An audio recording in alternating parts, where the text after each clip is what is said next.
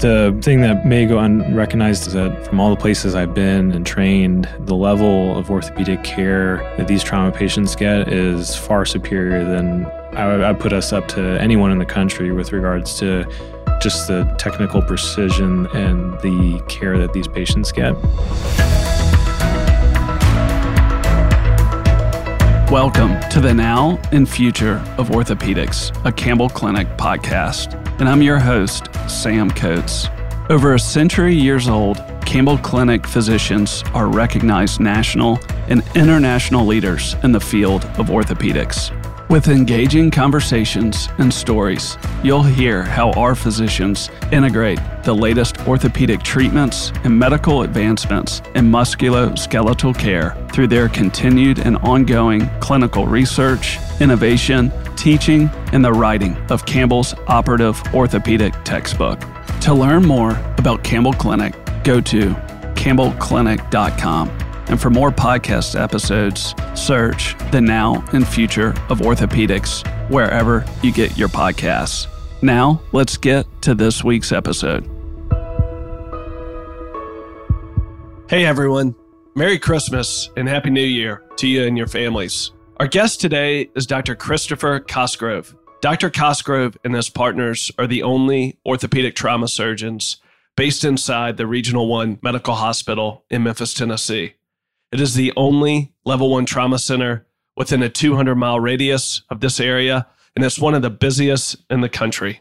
Dr. Cosgrove attended Lafayette College, University of Virginia School of Medicine, and he did his residency at Washington University School of Medicine, where he was the chief resident. He did his fellowship in the orthopedic trauma at R. Adams Cowley Shock Trauma Center. So join us on this episode where you will hear the difference between an orthopedic surgeon at a main medical campus or practice versus one of the busiest trauma centers in the country, why their work is changing, and how treating the whole person matters, and how it's more than just the physical body. What his international experience has taught him about what great surgeons are doing around the world, plus so much more.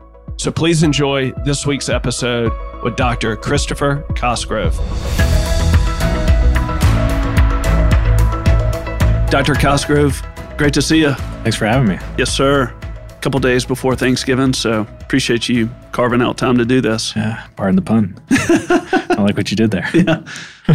so you're from Pittsburgh and you went to medical school at the University of Virginia. And here you are in Memphis, Tennessee, you know, as a trauma specialist here in Memphis at Regional One. And if you're going to get injured or you're going to have an an issue within 200 mile radius of where we are today, you're coming here to see you and your partners. Is that fair? Yeah, yeah. That's. Uh, I mean, if you have a significant trauma injury, then yeah, this is the the place to go to in a, a very large radius. What can you share that may be underappreciated or not fully recognized that's important about what you and so many others here are doing? I, I think one of the things that excites me every day going to work is that it's something new every single day. Um, so I don't show up and have a scheduled slot of elective patients coming in for their total knees and total hips.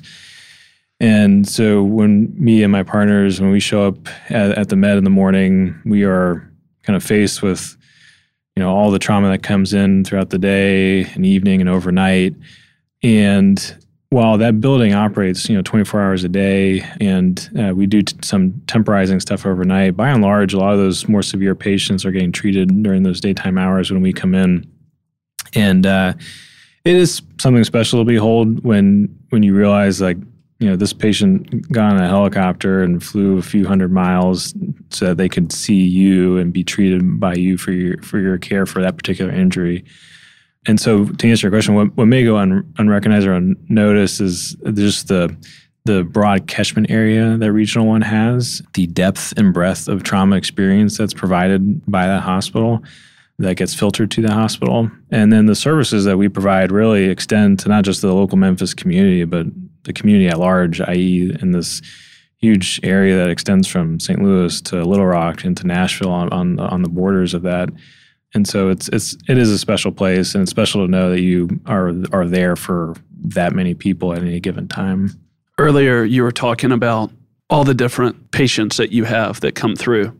Just there's so much diversity, but you said everybody needs to get treated the same way, the same level of care. Could you maybe explain what that's like day in, day out? Yeah. It uh, that's a loaded question. And it's um, it is interesting because you know you you meet these people, and no matter where they come from, what their background is, what their education, their their race, sex, all that stuff gets kind of washed away because you're meeting a a human on a very fundamental level that's probably at their worst or their the worst day of their life when they come and meet you and you walk into their their hospital room or their you know ER bed and so you immediately have to develop a lot of rapport with that patient and develop some fundamental level of trust that you're going to not just treat them well on that day, but see them through their whole treatment process from their whatever fixation they get to their rehab afterwards and everything in between.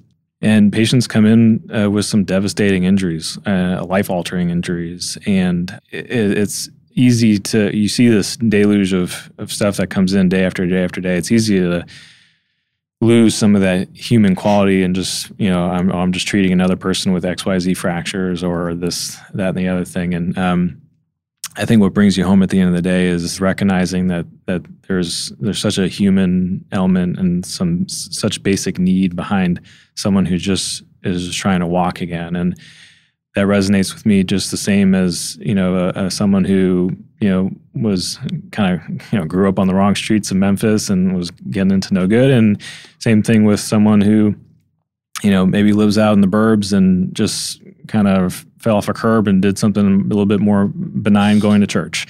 And so all those patients have their own stories, um, but it's important for us to, uh, I think, you know, just treat everyone with the optimal orthopedic trauma care that we possibly can. Do you think, based off of your fellowship or what you're doing today and what you've studied, is that something that's worth really understanding? If you're in a level one trauma center and you're seeing some of the worst injuries possible, is it easy for people to not get the best care that they could, depending on where they are across the country and what the values and priorities are of those surgeons that are there?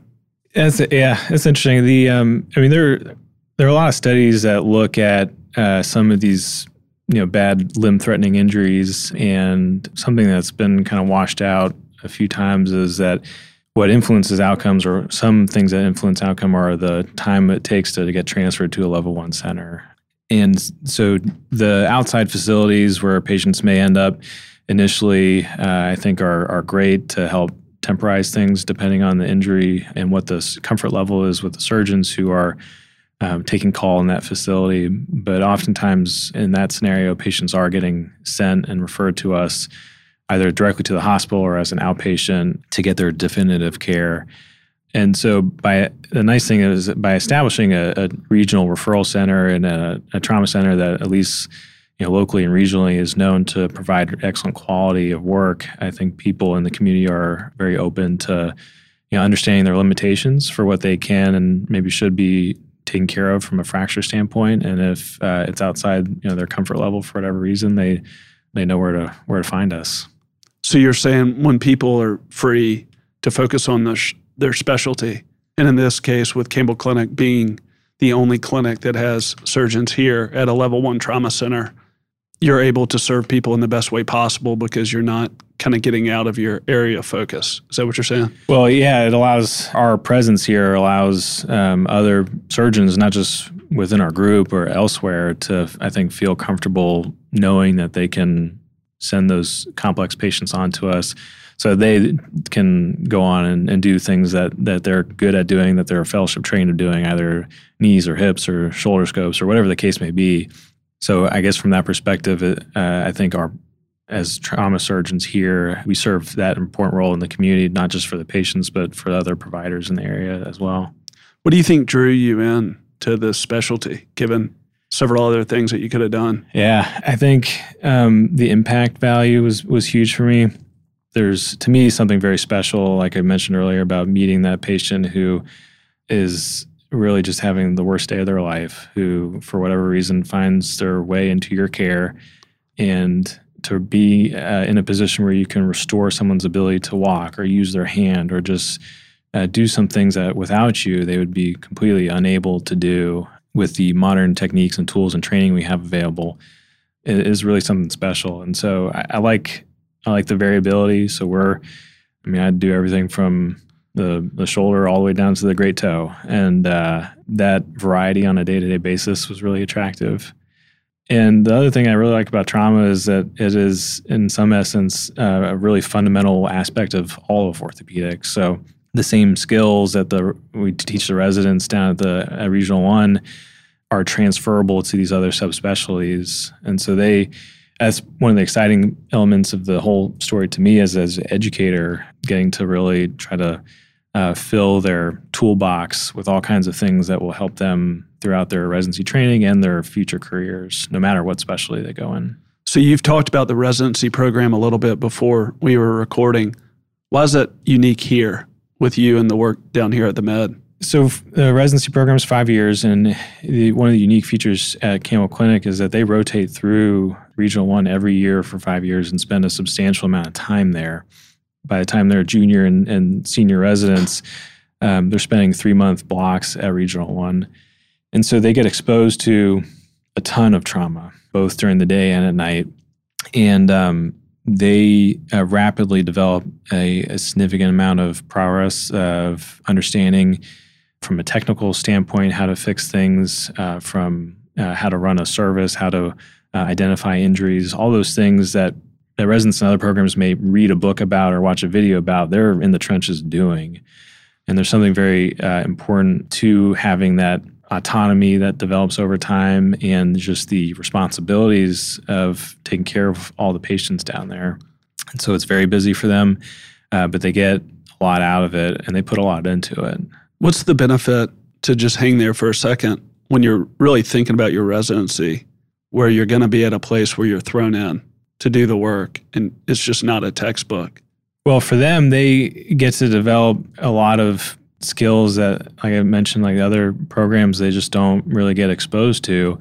And why that's important for them, even if they don't go into orthopedic trauma, which few of them will, they will hopefully graduate with the comfort level of taking care of a lot of the stuff that could come in on their call when they're out in the community doing stuff at you know level threes or level twos out in the area wherever they may be and so my ultimate goal and where I would be satisfied as an educator is making sure that resident gets their diploma and leaves and, and knows that they can handle or at least provisionally or temporize anything that comes through the door.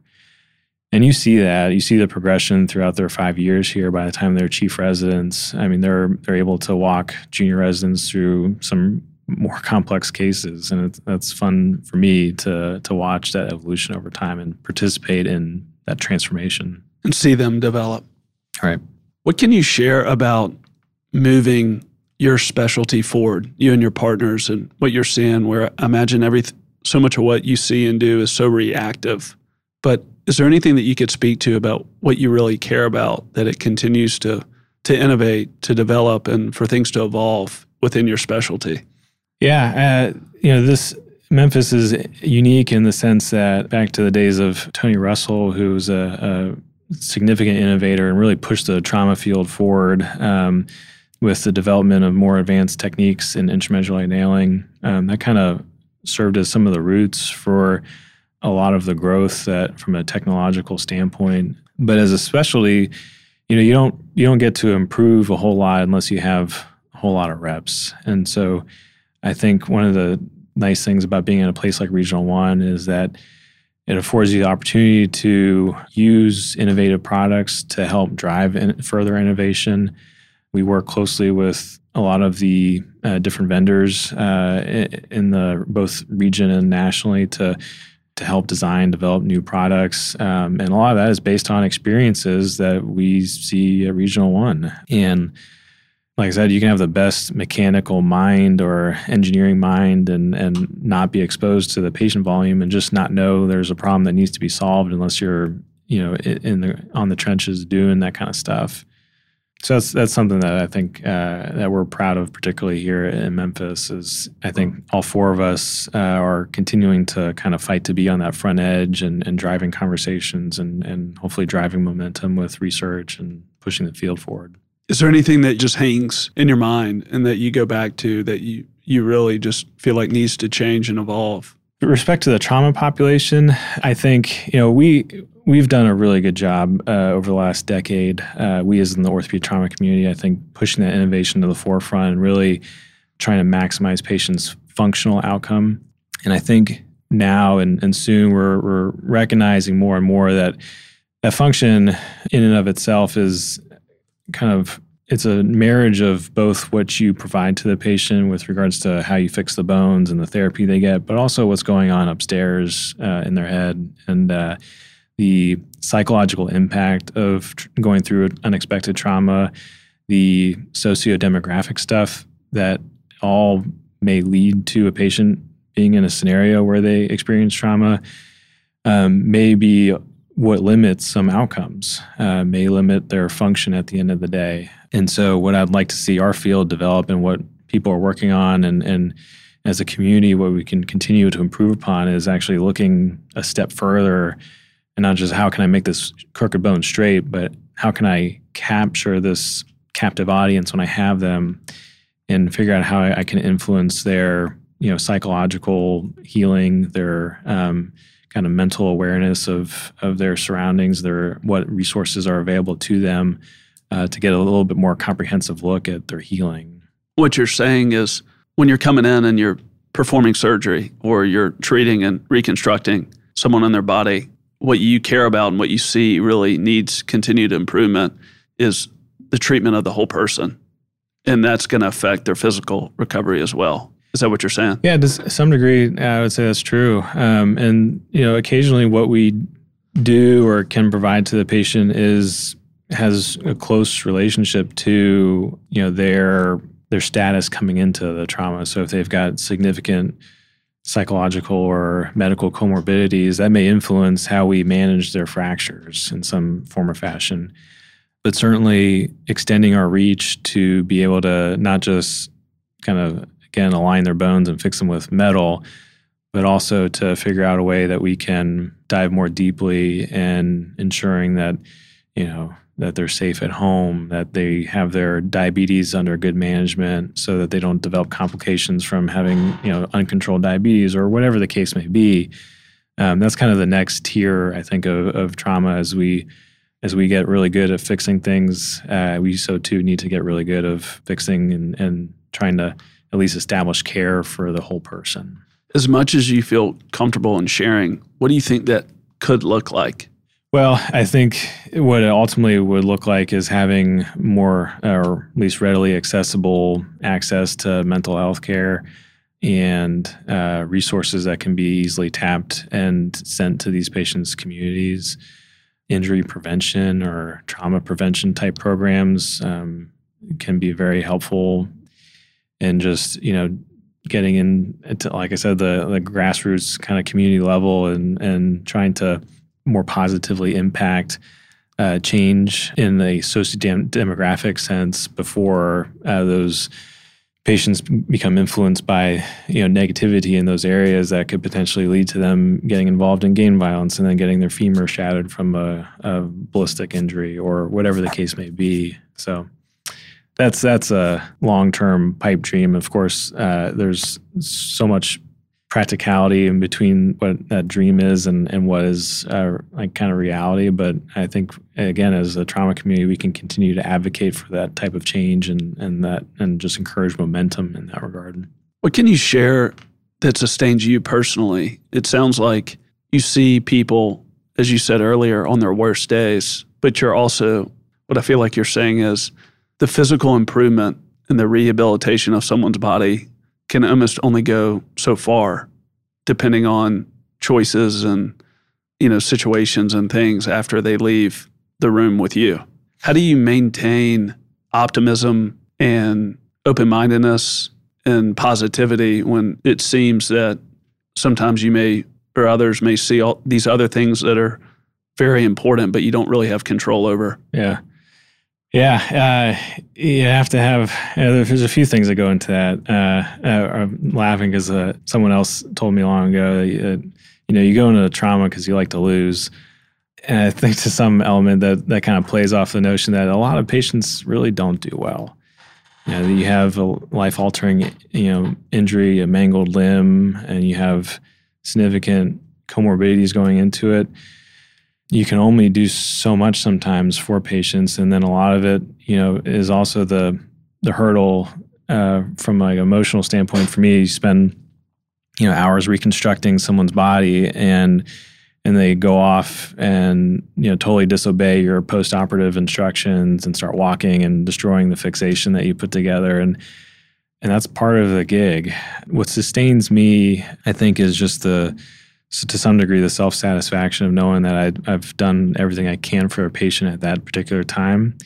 And then also just kind of in my own way seeing patients who do well and really just capturing that in my mind. And and you know if i go through a clinic and you know i've got 10 patients who have done poorly but there's one really happy person who like gives me a hug and just can't thank me enough for the care that was provided i mean that's that can sustain me for like three weeks i mean that that's like worth its weight in gold and so you really have to latch on to whatever positivity is out there and recognize that some to some degree you can only do the best you can and um, and continue to just give your patients your best. And like you mentioned, sometimes sometimes you get in some bad streaks where you get you know these complications that keep coming up and coming up and you learn from it and you try to use that information to better your patients down the road and you know change how you treat things as needed and just keep moving forward and some days you just have to be a goldfish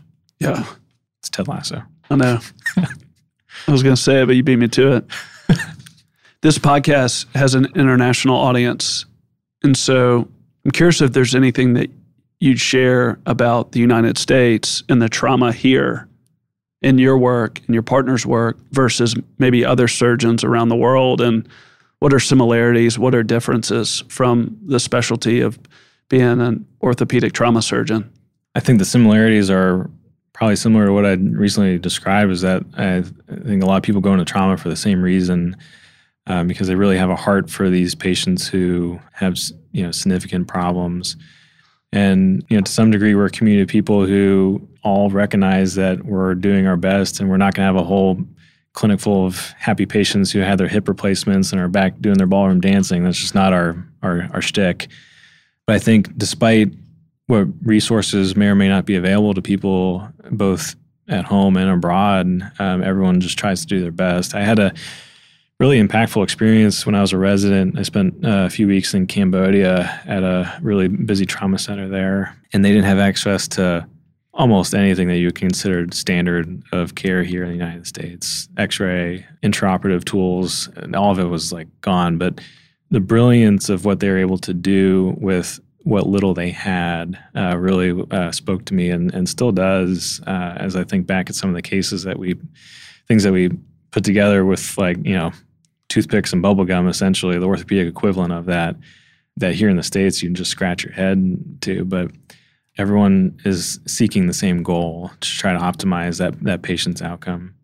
I think one of the nice features of being in the United States and having these resources is that you can really be on the forefront of technology and innovation and and the water, the downstream effect of that is um, that it can also drive innovation in, in, areas that don't have as many resources. With those surgeons in Cambodia, are they just wired and driven the same way that you are? Yeah, I think so. Um, they, uh, even though there's a bit of a language barrier at times, uh, you could just see in their eyes how much they cared. Even though they were very tired, it was a really busy trauma center, uh, and they were they were tired. They worked long days and long nights, but you can't do that unless you have a real heart for the patients and um, a real motivation to do everything you can uh, to see them through their their trauma experience. What can you share about Campbell Clinic as an organization? I've heard, you know, even last month's episode with Dr. Throckmorton and Dr. Brolin, Dr. Throckmorton says that, you know, when he came down here, people were just scared of shoulder surgery. Or if they needed shoulder surgery, they went to Mayo. And part of their work and their specialty here is to advance the care and the opportunity for people to get excellent care here in this area. And it sounds unique. There's a theme, you know, but with Campbell Clinic being the only clinic that has orthopedic surgeons here at a level one trauma center. Is there anything that is worth sharing about organizationally, how it's structured, or how you're supported, or to kind of be freed up to take care of these people that are just going through a very challenging day or time in their life? Yeah, I think one of the special things about Campbell Clinic as an organization is that we are effectively a, a, huge team of providers, and everyone's got their own role on the team. There's a quarterback, there's a running back, and wide receivers, and whoever. And sometimes, you know, they're the Heisman Trophy winners, and they're the ones who uh, really move the ball forward and get the big contracts and the lights and cameras and I see us in the trauma center as being more of the the lineman, uh, so to speak, in, in that analogy. You know, there's many times not a lot of glamour in, in orthopedic trauma, uh, but we play an important role on the team. And so, if I have partners within my practice who, you know, come up, a patient shows up in their clinic uh, with you know a complex fracture that's kind of outside their realm of expertise, they know they can pick up the phone and call me and send it to my clinic or send it to the med or or wherever and, and get it taken care of. And all of our trauma providers are the same way. And I think there's this mutual benefit in the respect of, you know, I, I don't need to worry from a trauma surgeon perspective of building up the private practice side of things to you know do more surgeries and more cases to keep the lights on and keep my overhead. And, and, basically i show up to work at the med and all i have to worry about is you know how many cases can i get done before they shut the lights off on me? And so my my goal down there is just to grind the wheel to teach the residents to uh, do right by my patients and just keep that going forward. And that the flip side of that is uh, as a practice practicing partner in this group um, that's a pr- very much a private group, I don't necessarily have to spend a lot of time thinking about, you know, my elective schedule and, you know, how am I going to coordinate, you know, different aspects of maintaining a private practice. So I get to experience a little bit of both worlds, but I think works out for everyone. And again, as long as we stay as one big functioning team unit, as long as seven points get put on the board, then everyone's happy. You're freed up to do your job and yeah, to do the exactly. work.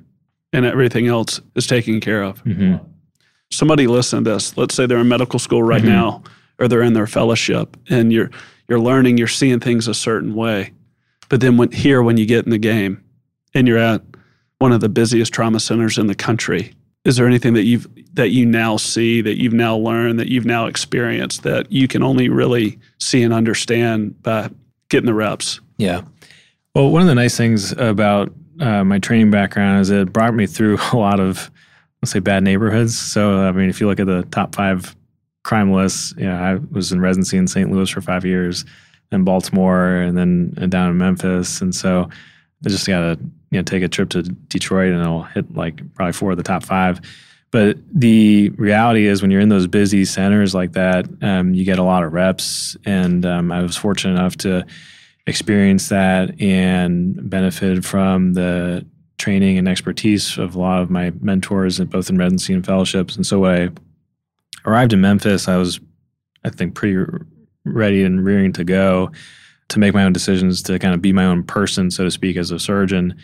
The thing that I think was most different for me is not so much the technical aspects of being an orthopedic trauma surgeon, but of being a, a teacher at that same time.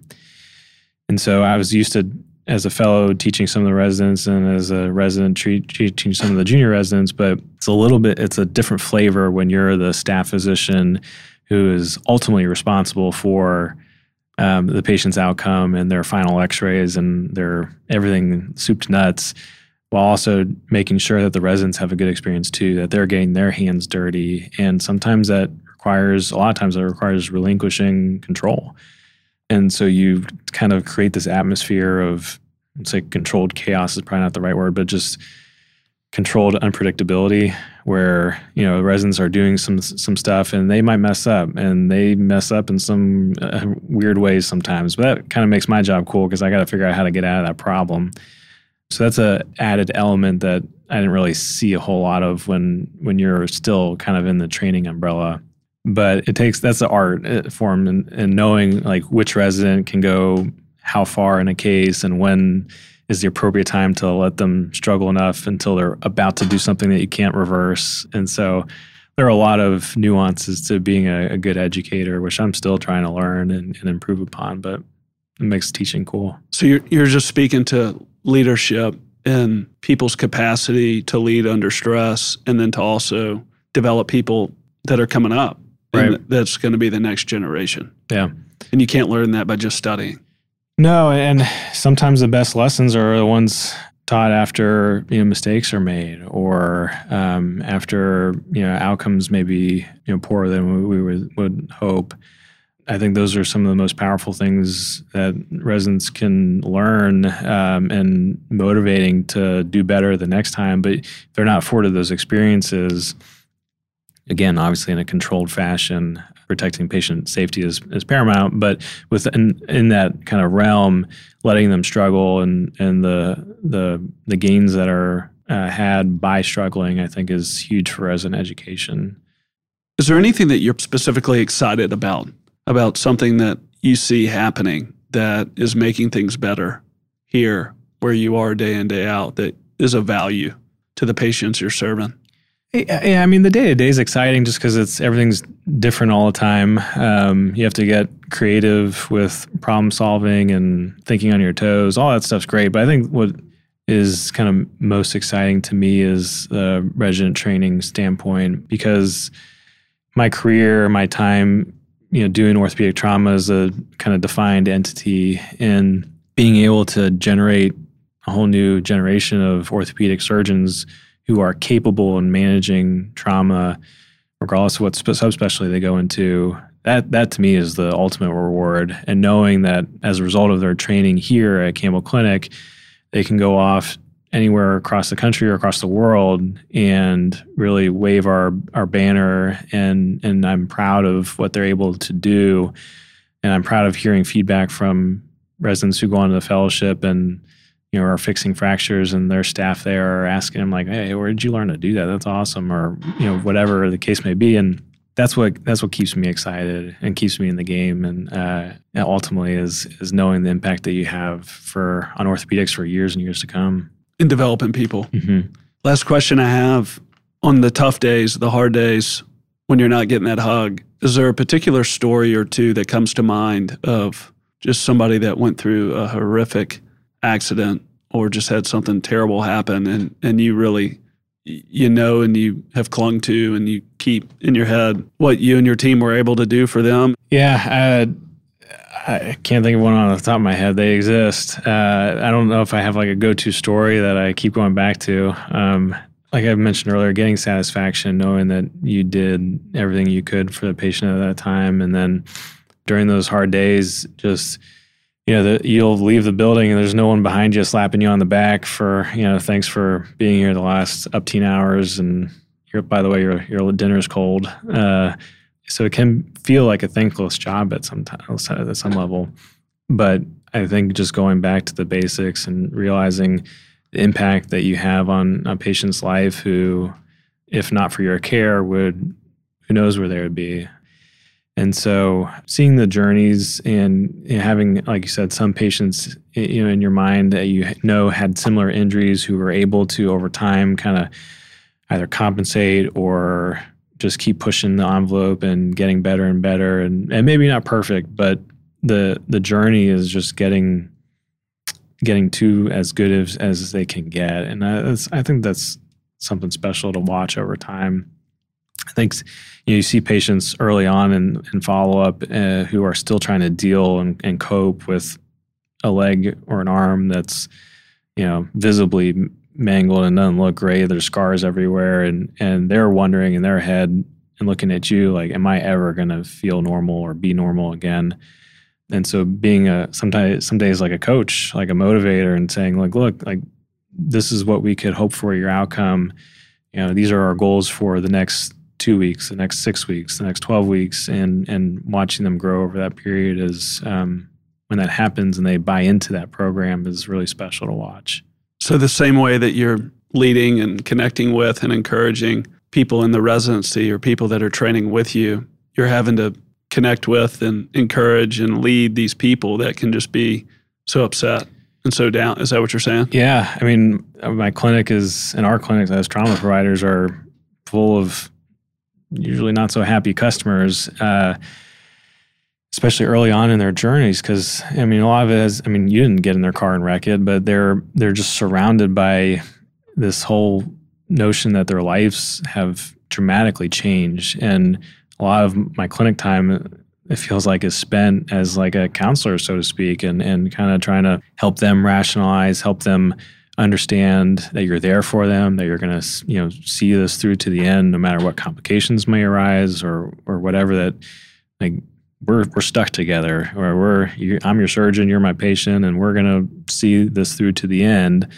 whatever that end may be but we're going to do it together. And and I think it, it takes a lot of extra time uh, as opposed to some other clinics that don't have to maybe deal with all that baggage so to speak. But uh, it makes it all the more worthwhile, I think. What would be the result or what would happen if Campbell Clinic did not have orthopedic surgeons here at this level one clinic? What would be the effect on the community? Well, the impact would be huge. The the thing that may go unrecognized to answer a part of your question from earlier is that from all the places I've been and trained, the level of orthopedic care that these trauma patients get is is far superior than than I would I'd put us up to anyone in the country with regards to just the technical precision that um, and the care that these patients get. A lot of that's borne out through just all the repetitions. But when patients come to Memphis and are treated by a Campbell Clinic trauma surgeon, I would bring anyone into our conference room any day to look at our post-op X-rays, and I'm, I'm proud of all the guys who work there because they're they are tremendously skilled surgeons. And so you go to some areas that are kind of deserts of orthopedic trauma availability and, and you know hospitals that are covered by either locums providers or people who are just transients who are maybe not trauma trained but just kind of covering um, and doing their best and um, not to negate their efforts but a lot of those patients and populations just don't get the same high level of orthopedic trauma care that you would otherwise get in a place like this. It's incredible. Well, thank you, and um, it just makes you grateful being a you know member of this community and beyond. That I mean, you you've been kind of you've been professional, polite, honest, and kind, but there's a lot of thankless days, and you're seeing some of the hardest things going on in this city and within 200 plus miles. And so, you know, knowing that you and others are on the front line taking care of some of the worst things that people could go through. Hopefully, one day you feel a significant amount of fulfillment just from the things that you and others have done. Yeah, no, I, I appreciate you saying that. It is it's a very it's a very rewarding specialty, and I think that's why uh, all of us go into it. And it's it's the reward is not always the like I said, the patient who's sending you flowers and uh, you know inviting you to Thanksgiving dinner but uh, sometimes the reward is just knowing that the you know, the patients that fall under your care um, are getting the highest level of orthopedic trauma care that they would anywhere in the country, and the reward is getting to educate, being a team member with other orthopedic trauma surgeons at, at Regional One that are equally as dedicated as you are to the mission, and so it's just about kind of realigning your your sights and understanding what is ultimately most most gratifying to you. And it's it's a fun job and it, it keeps it uh, every every day is a new adventure and but the adventure is always always fun. That's awesome. Thank you. Absolutely. Thanks so much for listening to this episode of the Now and Future of Orthopedics, a Campbell Clinic podcast. Be on the lookout for a new episode coming soon each month. And for more information about Campbell Clinic, go to campbellclinic.com and also search the now and future of orthopedics wherever you get your podcasts.